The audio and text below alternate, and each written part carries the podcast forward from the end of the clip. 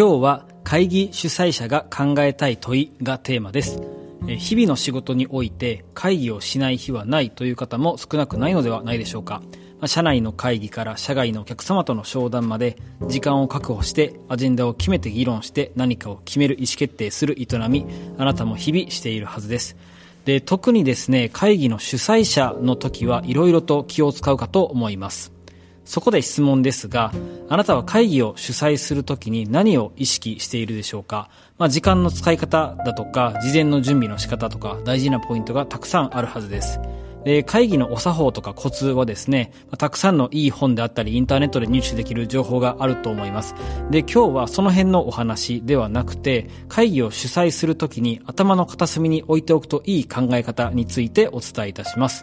でそれはですね私が前職の時の先輩から学んだことなんですけれども会議が終わった後に関係者が気持ちよく前向きに動いてくれるかどうかを考えて会議に臨むことでした。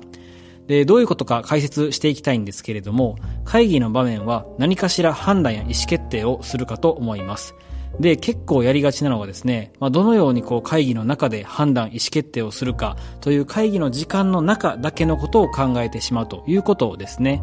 でも本当に大切なのは、会議が終わった後に関係者が動いて仕事を進めてくれるかということのはずです。だからこそ特に会議を主催する立場の場合はですね、この会議の後に関係者が気持ちよく前向きに動いてくれるだろうか、これを考えて準備進行することが欠かせません。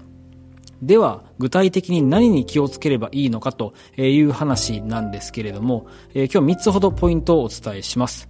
で、1つ目はですね、関係者の迷いを可能な限りゼロにしましょう。で、まあ、これも本当に当たり前のことなんですけれども、迷いであったり、わからないことがあると、人はなかなか動く気になれません。だからこそ、まあ、誰がいつまでに何をするかみたいなイメージで、もうとにかくわかりやすく次のアクションを共有する。これが大切です。続いて二つ目ですが、相手が好む形で文章や資料に落とし込みましょう。で、これも当たり前のことなんですけれども、次のアクションがしやすいのはテキストだけでいいのか、もしくは綺麗な資料に落とし込んでおいた方がいいのか、えー、みたいなことを考える、そんなイメージですね。で、私が尊敬する先輩はですね、特に社外のお客様との会議の時には、相手のカウンターパートの方が会議の後に必ず社内で共有して話を進めるはずだと